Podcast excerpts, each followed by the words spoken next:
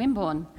And I'm excited for us that today we're going to be exploring the next part of Paul's first letter to the Corinthians, which we started last week with Jackie kicking things off so brilliantly. And if you missed it, then do have a listen to the recording, or even if you were here, maybe go back again if you have the chance, as there were such helpful and fresh insights in what she last week. So, back in January, as a church family, we were invited to join together in a year of devotion. We were invited to commit ourselves to God in a deeper and more intentional way, both individually and as a church. And what a powerful and special way to start the year.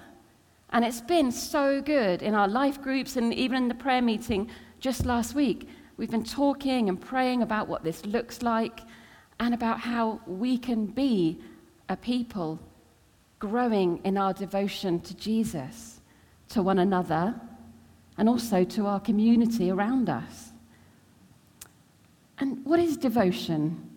Well, devotion, it carries with it this idea of loyalty, doesn't it? Of, of adoration, of respect, and loving commitment to someone or something. And to be fully truly devoted to the Lord, we know only too well that we need to be alert to anything that might take his rightful place in our lives or might seek to compete for the affection or the attention that's actually due for him alone. And we've been looking at Acts and that helpful model of the early church that was so devoted to the Lord and to each other and to the community. And isn't that such a great example for us to look at? So, this morning, as we delve further into the book of Corinthians, we see how this devotion and enthusiasm can be challenged. We're going to look at what it means to be united, but the right kind of unity. For the early believers in Corinth, despite a fantastic start, having had Paul with them for 18 months, things have begun to get out of hand and they've lost their way. In fact, things were so serious that there's even a word, Corinthianize, which apparently means to live a promiscuous life. So the Corinthians have got caught up with pagan traditions around them and within the church, and they've begun to give their devotion and their allegiances to the people that God sent to teach and train them, as opposed to God Himself.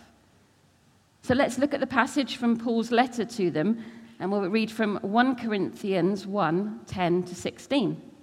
And it says this I appeal to you, brothers and sisters, in the name of our Lord Jesus Christ, that all of you agree with one another in what you say and that there be no divisions among you, but that you be perfectly united in mind and thought. My brothers and sisters, some from Chloe's household have informed me that there are quarrels among you. What I mean is this one of you says, I follow Paul. Another, I follow Apollos. Another, I follow Cephas. Still another, I follow Christ. Is Christ divided? Was Paul crucified for you? Were you baptized in the name of Paul?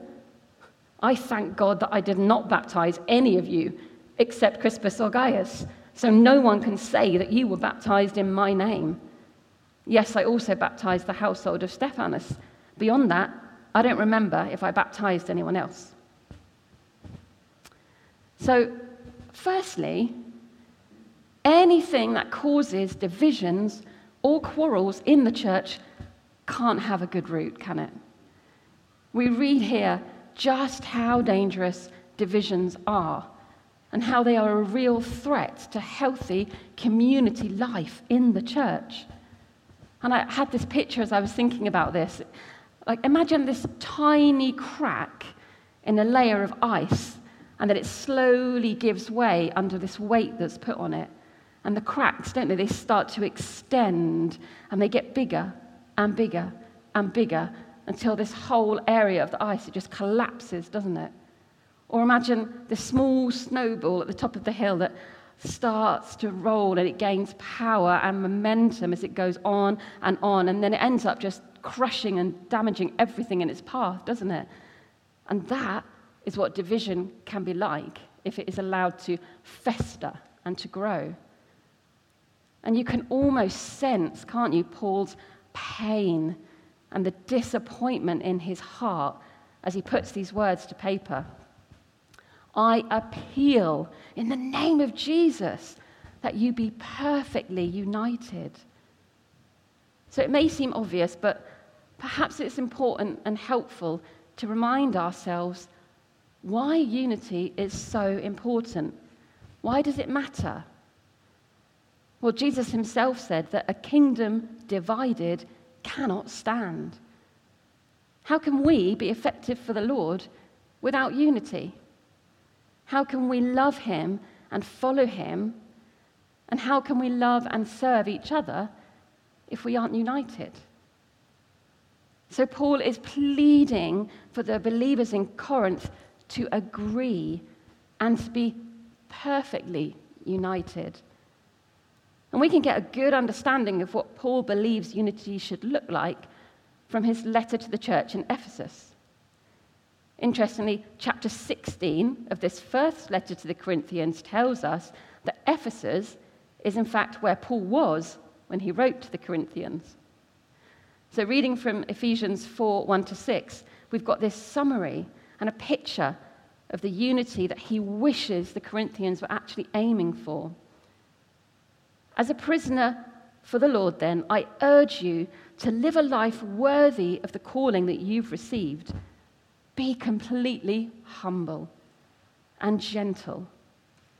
Be patient, bearing with one another in love. Make every effort to keep the unity of the Spirit through the bond of peace.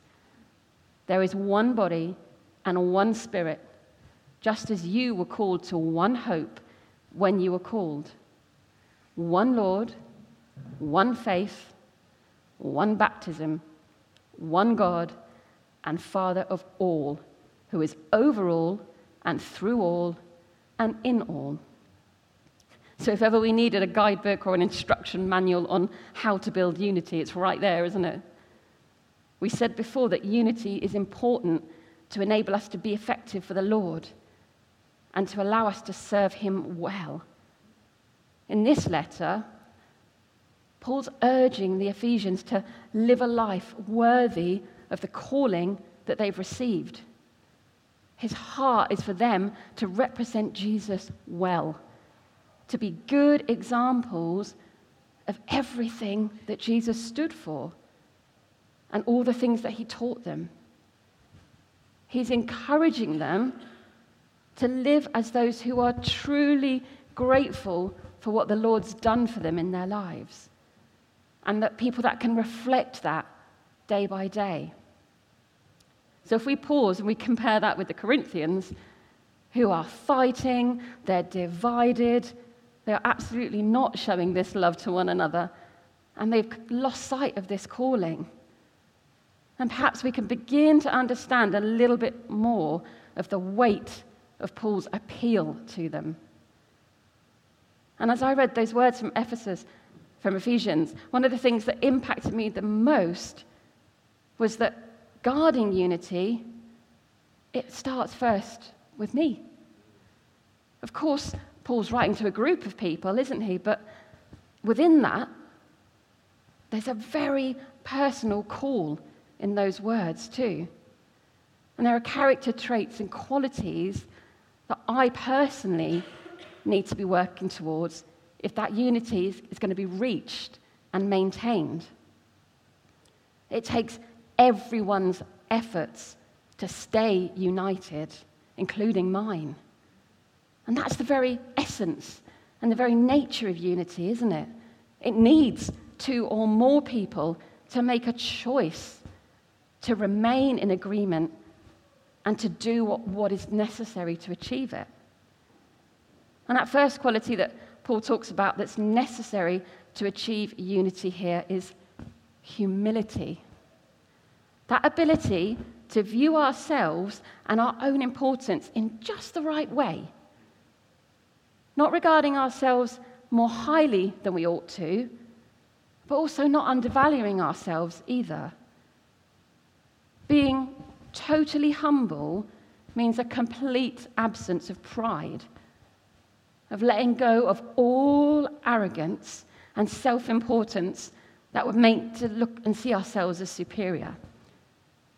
And I was really struck by something that Dale said in a message back in December. And he said, The only way that I can cause you harm is if I see you as less than me. The only way that I can cause you harm is if I see you as less than me. And so I began to think about examples of when I've hurt someone or when someone's upset me. And I quickly discovered that this is actually the case for every single one of those incidents. And we might not see it immediately, and it might not feel like it, because actually we might feel totally justified. But essentially, arguments and divisions and hurts, they arise some, from some kind of pride. Underneath it all, if we look hard enough, we do find that the root cause was a lack of humility. Someone feeling that my rights, my feelings, or my wishes matter more. Because pride says, I'm more important, I matter more. But what about humility? Humility lays down its rights and its claims. Humility sees others as equal. More than that, more than equal, sometimes even preferring them, just like Paul writes in Philippians 2 3. Humility gives absolutely no space for division. And the next quality, which leads to unity, that Paul talks about is gentleness. And I believe this actually goes hand in hand with humility. Because when we're being humble, we're demonstrating gentleness. We're not pushing for our own agendas or enforcing our own opinions, but we're making space for others because we see them as our equal. To me, gentleness doesn't always mean backing down and never letting others know what you really think and feel. But perhaps it means not being overbearing or forceful Gentleness is a way of demonstrating humility and a means of showing that we truly value one another. Another attribute that Paul identifies as necessary for good unity is patience. Again, I think we can trace this back to humility and pride. For example, I remember I once confessed to you that I am pretty bad at interruptions at work. When I am mid flow and I'm deeply concentrating on a task, and then the phone rings, or someone pops their head around the door to ask a question, I really struggle. And I like to think I'm working on it and that it's getting better. But the point is, what's at the heart of that impatience? Well, it's pride. My time is being interrupted. My work is more important than what you want to tell me or ask me about. And even if those things were true, and of course they're not, the impatience that rises is because of pride. If we just let go of pride, we make so much space for what is better, for gentleness, for patience. And in turn, what happens? We guard that true unity. So, demonstrating these qualities can feel like a lot. And we won't always get it right, will we? One minute we're happily praising the Lord or catching up on last week's message in the car, and the next we're getting mad at the person who just pulled out in front of us. Or perhaps that's just me. but praise God for his grace and his mercy to all of us, and for Jesus who covers each and every one of our sins. Paul reminds us here that if we have any hope of being united, we need to extend that same grace to others because we all need it. He asks the Ephesians to bear with one another in love, essentially, to be forgiving, to be gracious to each other, and to make every effort to keep the unity of the Spirit. We have to choose to keep unity. It won't always come easily, and when it doesn't, it requires a choice. We need to take decisions and actions that will preserve and maintain peace. Now, true and genuine peace, I think, is actually quite an interesting thing because peace isn't simply the absence of conflict or people not arguing. When there's a ceasefire between two different countries or two nations that have been at war, are they really at peace? Are all their differences reconciled? No, they're not. They're just holding back from fighting for a time. And ceasefires are often really tense, aren't they? And they can be broken at the slightest ripple or wavering. And when we strive for true peace and make every effort to keep the bond of peace, sometimes that means addressing difficult situations and having tough conversations. Of course, at the root of it must be love and a genuine desire for reconciliation. When someone comes to us in that way to lovingly share and to try and put something right, I know only too well from my own experience how it is so easy to feel offended, to want to justify our behavior or to defend ourselves. Yet, if they are coming to us in love and with humility and gentleness, just like Paul describes, perhaps we can look at it in another light. How precious that they value our relationship so much that they see unity as so important that they're willing to make themselves vulnerable for the sake of reconciliation. And if we look at it like that, our response might differ from one of, you were just criticizing and having a go, to, that must have actually been really hard to share. Thank you for valuing our relationship enough to want to sort this out. And lastly, from this section of Paul's message to the Ephesians, he reminds them why they are one. He reminds them what it is that unites them. It's their faith in Jesus, their acceptance of the one true God, and the Holy Spirit dwelling in them. Paul's bringing them back to the truth that as those who love the Lord and follow Him, if they can truly submit and follow the leading of the Spirit of God and not their own desires, then they can be united. They follow the same God and share the same faith, as of course do we. Now, all of this describes in some degree what unity should look like. But if we go back to those quarrelsome Corinthians, then we can see that things are quite the opposite for them.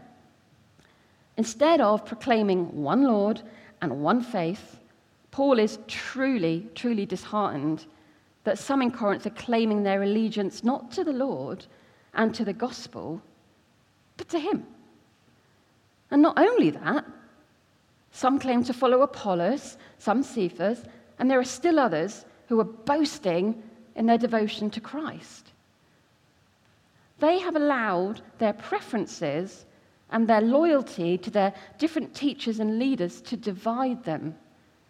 And because of this, Paul asks a very relevant question just a bit later in his letter to the believers in Corinth. In 1 Corinthians 3 1 to 9, he asks, What after all is Apollos? And what is Paul? only servants through whom you came to believe, as the Lord has signed to each his task. I planted the seed, Apollos watered it, but God has been making it grow. So neither the one who plants nor the one who waters is anything, but only God who makes things grow. The one who plants and the one who waters have one purpose, and they will each be rewarded according to their own labor. For we are co workers in God's service. You are God's field, God's building. So that's a great question, Paul. Who is Apollos and who is Paul? Who were the Corinthians having a fight about? Well, first, Apollos. Apparently, he was quite a hit with a significant number of people because Acts 18 24 to 25 gives him this rave review.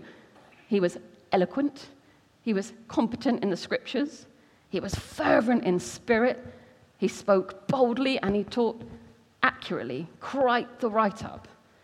That said, despite his charisma and this amazing ability to draw in a crowd, Paul's co workers Priscilla and Aquila still had to take him to one side and correct him on his accurate delivery of the gospel. And then who have we got next? Then we have Paul. Paul was extremely well educated. He was well known and he had a high status in society. And we read his credentials in Acts 22 3. And as a Jewish Roman citizen who'd received teaching under Gamaliel, one of the most respected Sanhedrin leaders of the day, Paul's knowledge of the prophets and the Old Testament scriptures would have been second to none. And for that reason, he would have been incredibly well respected, especially amongst the many Jewish people who'd accepted Jesus as their Messiah. And let's not forget Cephas or Simon Peter, and he's the disciple recorded in John 1 42, when Jesus gave him the name Cephas. Here's yet another background and a powerful story to share. He was the one whom the Lord promised upon he was going to build his church. He was the one that spoke powerfully at Pentecost, and God gave him the vision of the unclean animals, that the gospel was to be for all who would hear and receive it. And here is where we have the source of that conflict in the church in Corinth. A very mixed group have all come together in one multicultural location, and within the body of believers, different groups have aligned themselves with one of these four different teachers. And some could relate to the dynamic and eloquent Apollos, others to the status and the teaching of Paul, and yet others to Peter, the Jewish fisherman who'd become a devout follower of Jesus. The implication is that even those who would align themselves with Christ could be regarding him as just one more teacher or rabbi amongst all of these others.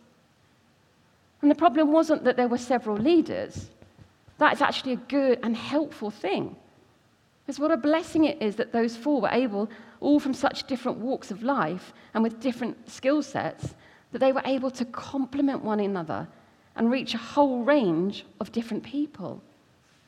The problem lies in that the people, the followers of these fractions, instead of allowing themselves to grow together towards a common goal with these various teachers and leaders, they're aligning themselves against the other leaders and against each other.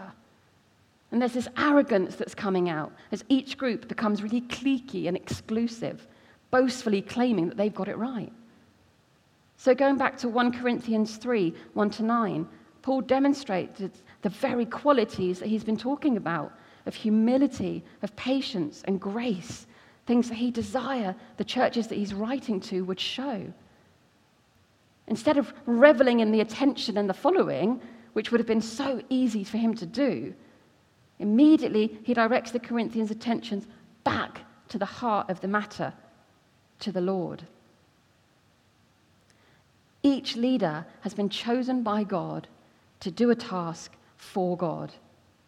They're servants through whom they came to believe, and they each have certain giftings that have enabled them to share the gospel with many people. And Paul's challenging the Corinthians to remember that it should not be the leaders who are exalted or esteemed, or the focus of such fierce loyalty that it causes splits in the church. Their eyes should be on the Lord and upon him alone. Paul, Apollos, Cephas, they are simply the faithful bearers of the gospel. It is God alone who is causing fruit to spring up. It is absolutely right that the Corinthians honored their leaders.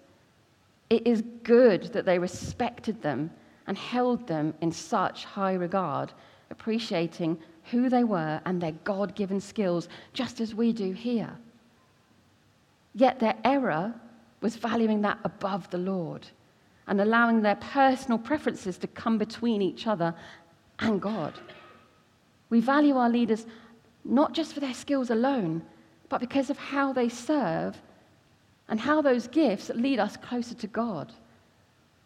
What we read about in this letter to the Corinthians, this split, was be as if we today in the NLCC began drifting off into little groups with the Verwood Church firmly stating, well, we follow Tim. And then the Downton group saying, well, we like Mark. And then those at Fordingbridge saying, oh, Paul's our leader. And yet us again here at Wimborne declaring, well, we're Team Dale. What a messy and unhealthy place to try and worship and fellowship that would be.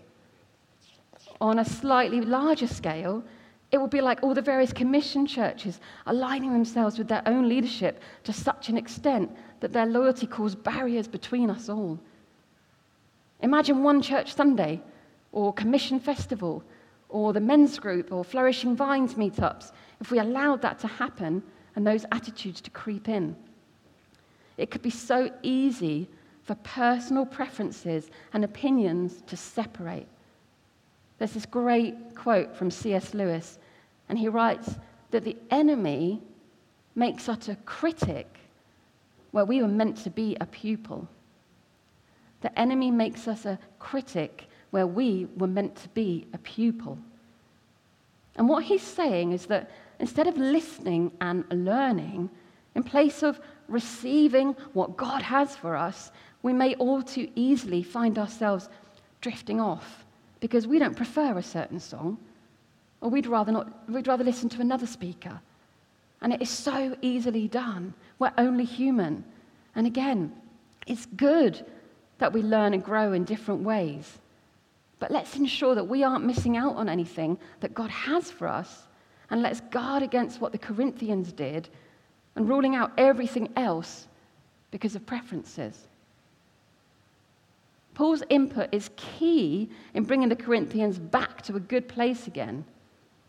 It was Paul who originally visited with the news of Jesus being the fulfillment of Scripture and the one that they'd been waiting for. And it was Paul that God used to establish the church there.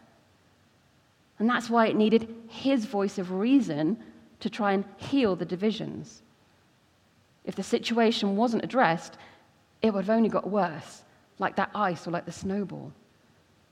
He states he's glad he didn't baptize any of them, as this would only have fueled their misplaced loyalties and added to their confusion. So, as the one chosen and sent by the Lord to bring the initial message, it needed Paul's authority to bring an end to these quarrels and restore the unity that had been lost. And I'd like to finish by briefly sharing with you this personal testimony of the power of unity within the church. So, back in 2005, straight out of university, I spent a year in Guatemala with a Christian mission organization. And at that time, long haul flights to places like that, they weren't still quite as common as they are now. And this was the furthest that I'd ever been from home. And as a nervous, lacking in confidence 22 year old, I was doing this adventure alone. And I will always remember the tears streaming down my face during that first church service when the worship began. And we began to sing, Abre mis ojos, oh Cristo. Open the eyes of my heart, Lord. And there I was in a strange land in this small rural town in a country that I knew so little about, amongst a very different people and culture, more than 5,000 miles from home. And suddenly, we're singing to the same God with the same song that I knew so well in one spirit and of one accord. And around 20 years later, I'm still in touch with some of the church family that I met back then. So I'd like to invite Danny and Iona to come back up, and perhaps they could come up and, by way of response, if the Lord's been speaking to you, and it's been so amazing the way that He's been moving this morning, and if He's been prompting you, I'd like us to have just a little bit more time to respond afresh to that call to devotion. Maybe some things have come to mind as we've been looking at these passages and as we've been exploring this. Maybe some things have come to mind that have been a block to you moving forward with that invitation to devotion. Or maybe you want to ask for the Lord's help to grow in those qualities that we've been talking about. Or perhaps your heart is just saying, Yes, Lord, let me be aligned to you and to you alone. And whatever it might be, let's bring those things to the Lord now. And we're, of course, we're here to pray with you. So if the Lord's putting anything, stirring anything in your heart that you'd like to pray into, please do just come forward and we'd be only too happy to, to pray into that with you now. So I'll pray and then we'll just worship the Lord and have some time to, to respond a bit more to what He's doing. Lord, we thank you so much for what you've been doing here this morning, how you have been surprising us. And we want to affirm again our commitment and our allegiance to you and you alone. So we just offer up again these next few moments to respond to you, Lord. We are living sacrifices, Lord, for you. So we pray that you would continue to move amongst us at this time, Lord, as we offer ourselves afresh to you and to you alone. Amen.